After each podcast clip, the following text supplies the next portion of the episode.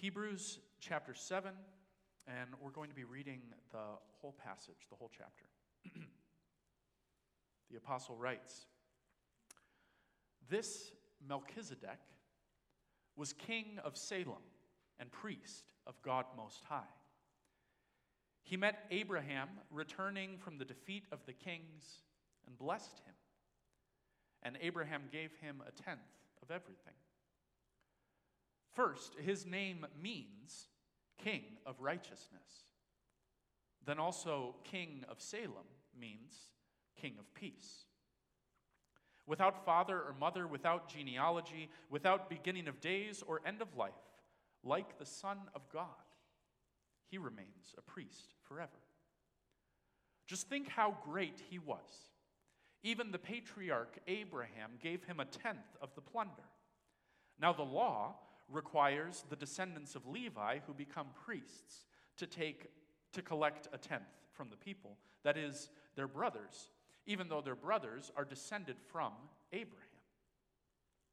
This man, however, did not trace his descent from Levi, yet he collected a tenth from Abraham and blessed him who had the promises. And without doubt, the lesser person is blessed by the greater. In the one case, the tenth is collected by men who die, but in the other case, by him who is declared to be living.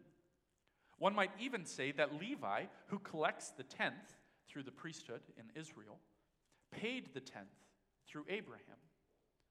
Because when Melchizedek met Abraham, Levi was still in the body of his ancestor.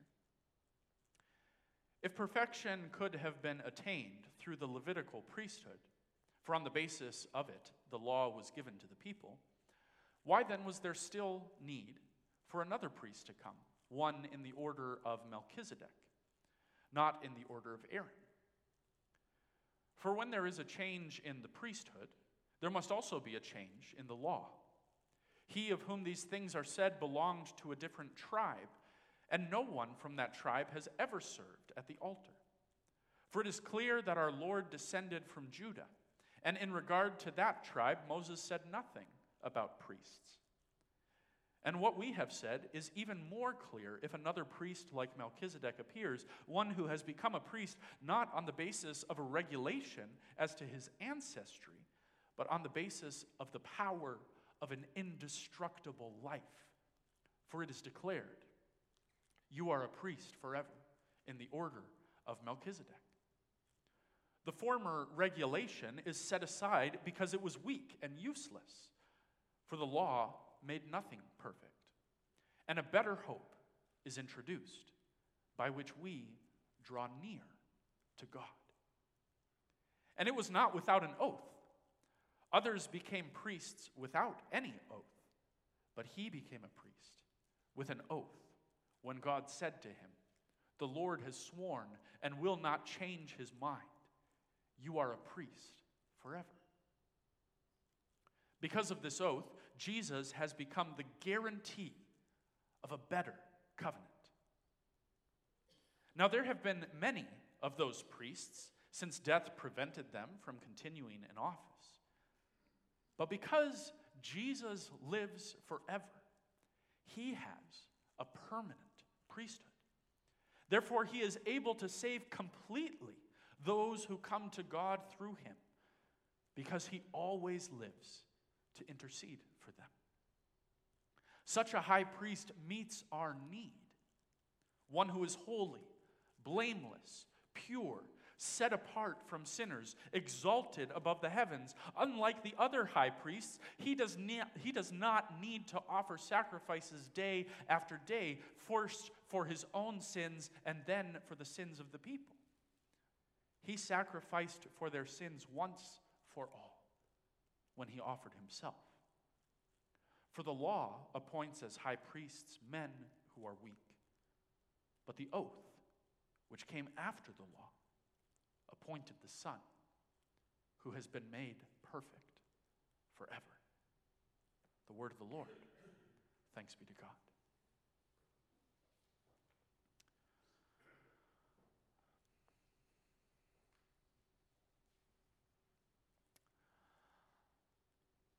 Sisters and brothers in our Lord Jesus Christ, the Christian doctrine of the atonement, which is the doctrine that we are looking at today through the Belgic Confession, is probably the central and defining doctrine of the Christian faith.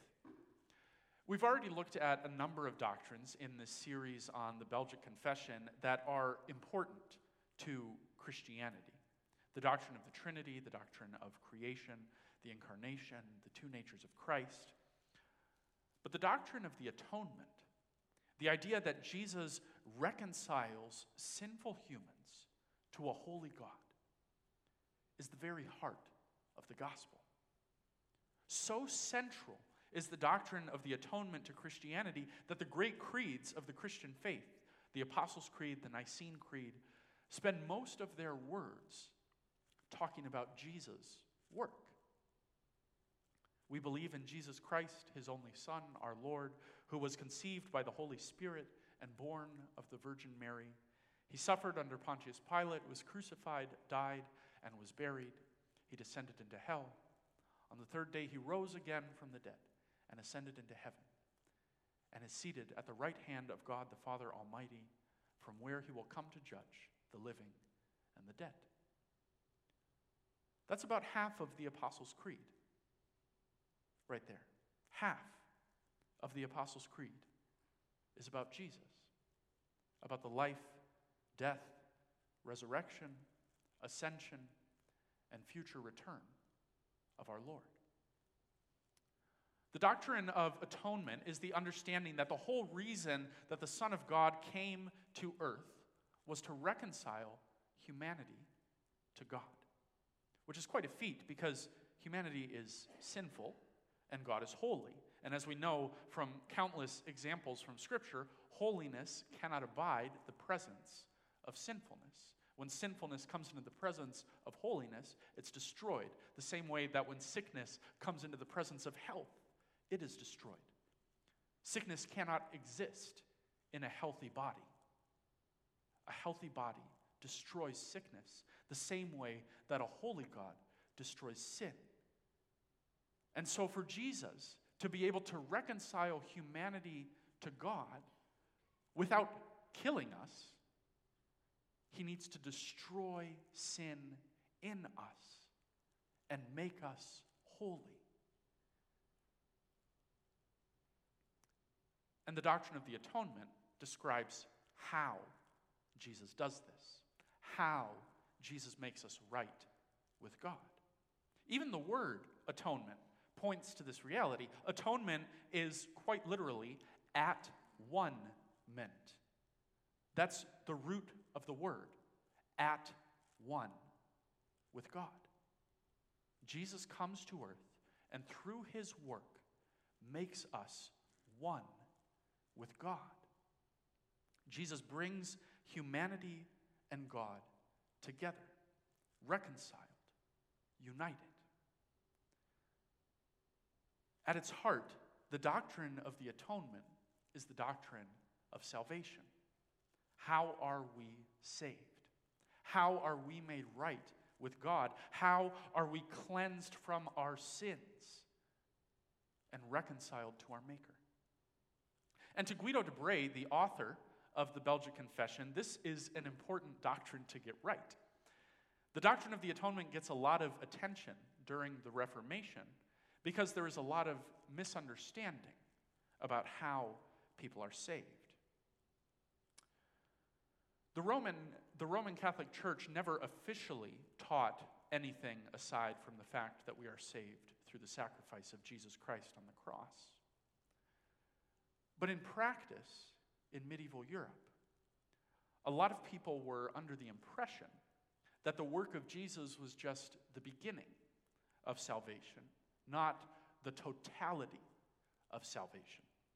Most people in medieval Europe believed that, that the work of Jesus was important, but it wasn't a sure thing. It wasn't the end of our worry about not being saved. To be sure, to be sure that you were saved, you had to rely on the work of your local pastor, who kind of helped Jesus work along by re sacrificing the body and blood of Christ in Sunday service every week, who heard the confession of sin of the people every week, and gave them good works that they could do to pay off the sins that they had committed in the past week. To be sure that you were saved, most medieval Christians believed that the work that the priest did week after week was just as important, if not more important, than the sacrifice of Jesus on the cross. And again, I want to be clear that this was never the official teaching of the Catholic Church. But there were plenty of local pastors who found it quite flattering that their people thought so highly of the work that they did every week and allowed these misunderstandings to grow so that they would have more respect. And, you know, I can see the temptation in that. But for Guido de Brès and for other reformers, what is at stake in the doctrine of the atonement is salvation itself. Jesus is the only one who saves us from our sins. Jesus is the only one who makes us right with God. Jesus is the only one who can unite us to God. There is no other power on earth or in heaven that can do this in his place. And to believe otherwise, the reformers say, is nothing more than idolatry, putting something else in the place of God. And so Guido de Brès, in Article 21 of the Belgic Confession, is trying to explain to us the very heart of the gospel. That blessed word that we so long to hear week after week. People of God, in Jesus Christ, all of our sins are forgiven. And so, in explaining this crucial, central, all important doctrine of the Christian faith, de Brès begins, of course, where we all expect him to begin. We believe that Jesus Christ is a high priest forever in the order of Melchizedek. Wait, what? Where does, where does this come from? Guido de Brès drops this name at the beginning of this article about the central teaching of the Christian faith, seemingly out of nowhere. Like, like we all know what he's talking about. Like we're all supposed to be like, oh, yeah, of course, the order of Melchizedek, that, that priestly order of Melchizedek. Yeah, that's that one. That's, yep, yep. We, we all know what that means. But, you know, it seems like Guido de Brès drops it out of nowhere. But Guido de Brès is following the Bible, which also kind of drops Melchizedek out of nowhere. In this obscure story, full of weird names and places and people in Genesis 14, Melchizedek just kind of pops up, seemingly out of nowhere. Four kings join forces to go to war against five kings, and the four kings win the war. And as a consequence of that war, Abraham's nephew Lot is captured and taken away as a prisoner of war. And so Abraham, to defend his family's honor, gathers up all the trained men in his household, 318, the text tells us, which gives you an idea of how wealthy of a man Abraham is, that he owns 318 men who are trained for war. And Abraham goes with his own little private army to fight against these five kings and their armies, and Abraham wins. And on his way home, Abraham stops to meet with the king of Sodom, one of the kings who was in battle against these four kings, in the valley of Shaveh, a valley outside the city of Salem, which is a city that will eventually become the city of Jerusalem. And Melchizedek, the king of Salem, a priest of the Most High God, brings Abraham bread and wine and blesses him. And Abraham gives him a tenth, gives him a tithe of everything. and then we never hear about him again. Who is this guy? Melchizedek. The passage in Hebrews tells us some helpful information. His name, Melchizedek, means king of righteousness.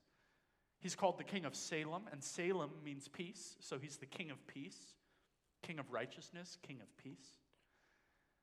He's a priest of El Elyon, a priest of God Most High. He offers Abraham bread and wine, he blesses him, and Abraham gives him a tithe.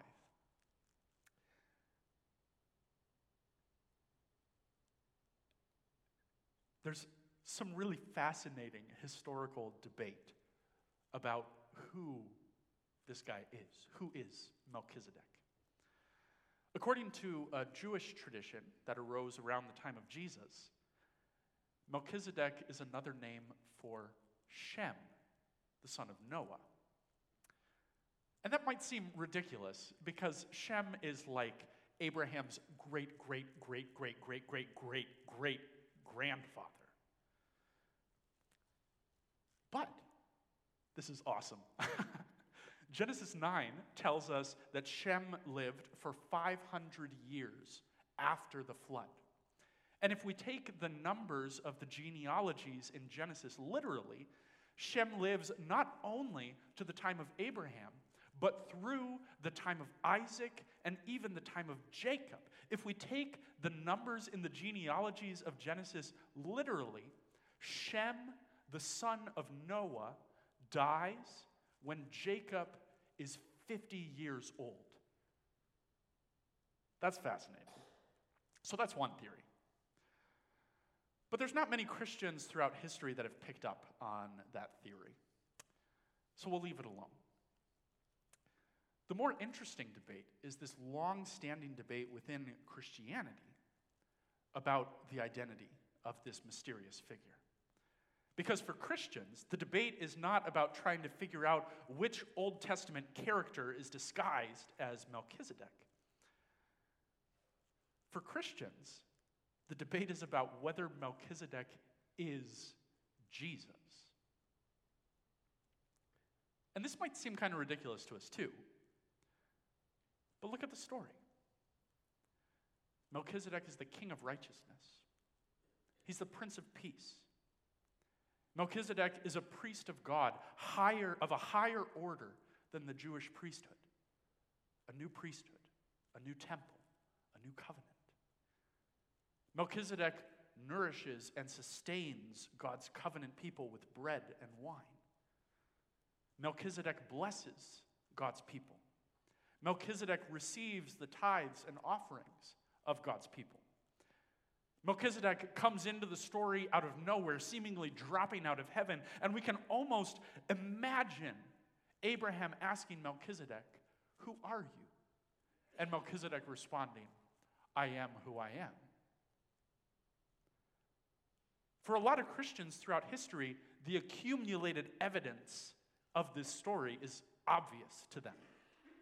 Melchizedek is a pre incarnation revelation of Jesus. In this passage, Abraham meets the Messiah who will eventually die for his sins, and not only for his, but for the sins of the whole world. Now, the letter to the Hebrews in our text for this evening does not go that far. Our letter, the, the Hebrews chapter 7, does not say that Melchizedek is Jesus. So I don't want to I don't want any of you to go home thinking that, you know, Pastor John thinks that Melchizedek is Jesus. But the apostle who writes this letter does use Melchizedek as a symbol, as a shadow, as a sign that points to Jesus. This passage in Hebrews draws on imagery and language from Genesis 14 and from Psalm 110 the psalm that we sang before we turned to the word this evening, where God swears an irrevocable oath I have made you a high priest forever in the order of Melchizedek. The apostle argues that Melchizedek is greater than Abraham, and thus greater than Levi, Abraham's great grandson, who becomes the father of all the priests. So Melchizedek's priesthood is greater than the priesthood that God established at Sinai, greater than the priesthood that offers sacrifices in the temple in Jerusalem, greater than the priesthood that carries out the religious ceremonial demands of the law of Moses, greater than the priesthood of priests who are themselves tainted by the curse of sin, by the curse of death. The priesthood of Melchizedek is not established by the law, but by the promises of God, by the oath of God. And that makes it greater than the law of Moses. The point that the writer of Hebrews is trying to make in this passage is that Jesus is a greater order of priest than the priests that serve in the temple in Jerusalem. He serves a greater, more ancient covenant than the covenant at Sinai. He is the high priest of all creation, without beginning, without end, who offers himself in our place, who pays the debt that we were meant to pay, who dies the death that we were meant to die, and defeats death forever. Jesus is our Savior. Jesus is our King of righteousness. Jesus is our Prince of Peace who comes to make all things new in the kingdom of God. Um, Adrian, do we have that picture? There's a picture that I want to show you guys. Um, if, if it worked. I hope it worked. We'll see. Um, and I want to end our meditation this evening by reflecting on this picture. It's an old tapestry that was used by a banner in an old church. And if it doesn't come up, then we'll just, oh, there it is. Good. Uh, and it explains through image what I can only hope to express in words. Okay, so this was brought uh, to me by uh, Lester Ruth, who is a professor of worship at uh, Duke Divinity School in the United States. And uh, Lester Ruth was at the worship symposium uh, this past weekend, which the three pastors from this church were uh, blessed and privileged to be able to go to. And the, the, oh man, the worship symposium is this incredible, uh, incredible conference uh, where people from all over the world gather together to talk about worship practices, worship, uh, like everything to do with worship. Um, and so I actually did not attend Lester Ruth's uh, talk this year, but Pastor Amanda did, and she brought it to my attention, and I thought, oh man, I have to use that in the sermon this evening. So this, this is a tapestry that was hung in an old church, kind of like our banners. Um, and uh, it depicts three uh, kind of figures gathered around a table that is laid with bread and wine. Um, and so we're going to do a little audience participation here. Um, and you guys are going to tell me uh, who do you think this one on the uh, left is? It's a man wearing kind of caveman clothes offering a lamb. Any guesses? David? It's not, but that's a good guess. Think, think like cavemanier than David. Abel. Abel. This is Abel offering his lamb. This figure on the right, any guesses about who this is? This is Abraham offering his son Isaac. And who do you think this is in the middle? Melchizedek. Yeah, that's a great guess. You know, uh, in, in Lester Ruth's presentation, everybody was like, oh, that's Jesus. And he was like, no, no, that's Melchizedek. That's Melchizedek offering bread and wine. And so, Lester Ruth's question to the people gathered was where in this picture is Jesus? the bread and the wine, Jesus' body and blood offered to us, the lamb, the sacrificial lamb led to slaughter, whose blood purifies us from all our sins. The only Son, the only begotten Son of the Father, who comes to die for the sins of the world.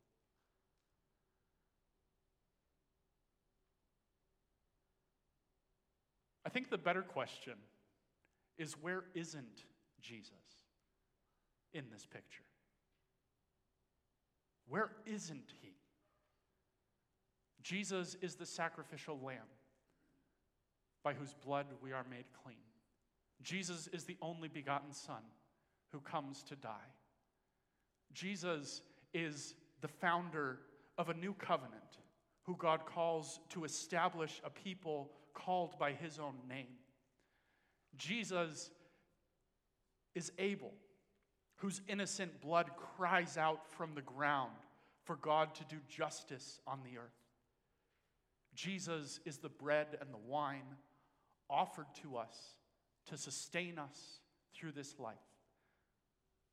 Jesus is Melchizedek, the king of righteousness, the prince of peace, who comes out to meet God's people as we struggle in battle against the forces of evil in this world with offerings of bread and wine to refresh us and sustain us on our way.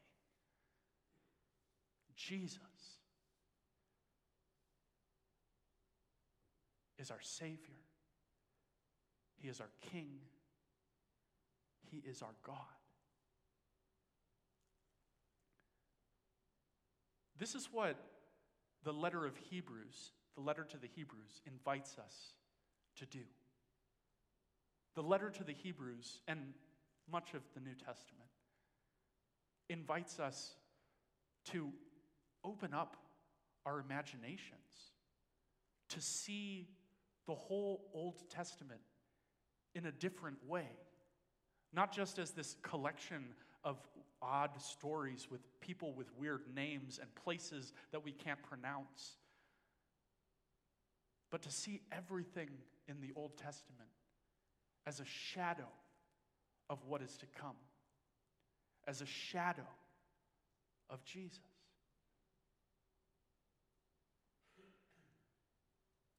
That's, that's exciting. And I hope it's exciting to you. Jesus invites us to see himself in these stories. And because we are united to him by his sacrifice, which makes us holy, these stories are ours as the people of God. And so we join together with the saints and the angels and with all of creation as we praise his holy name. To him be the glory forever and ever. In the name of the Father, and of the Son, and of the Holy Spirit. And all God's people said,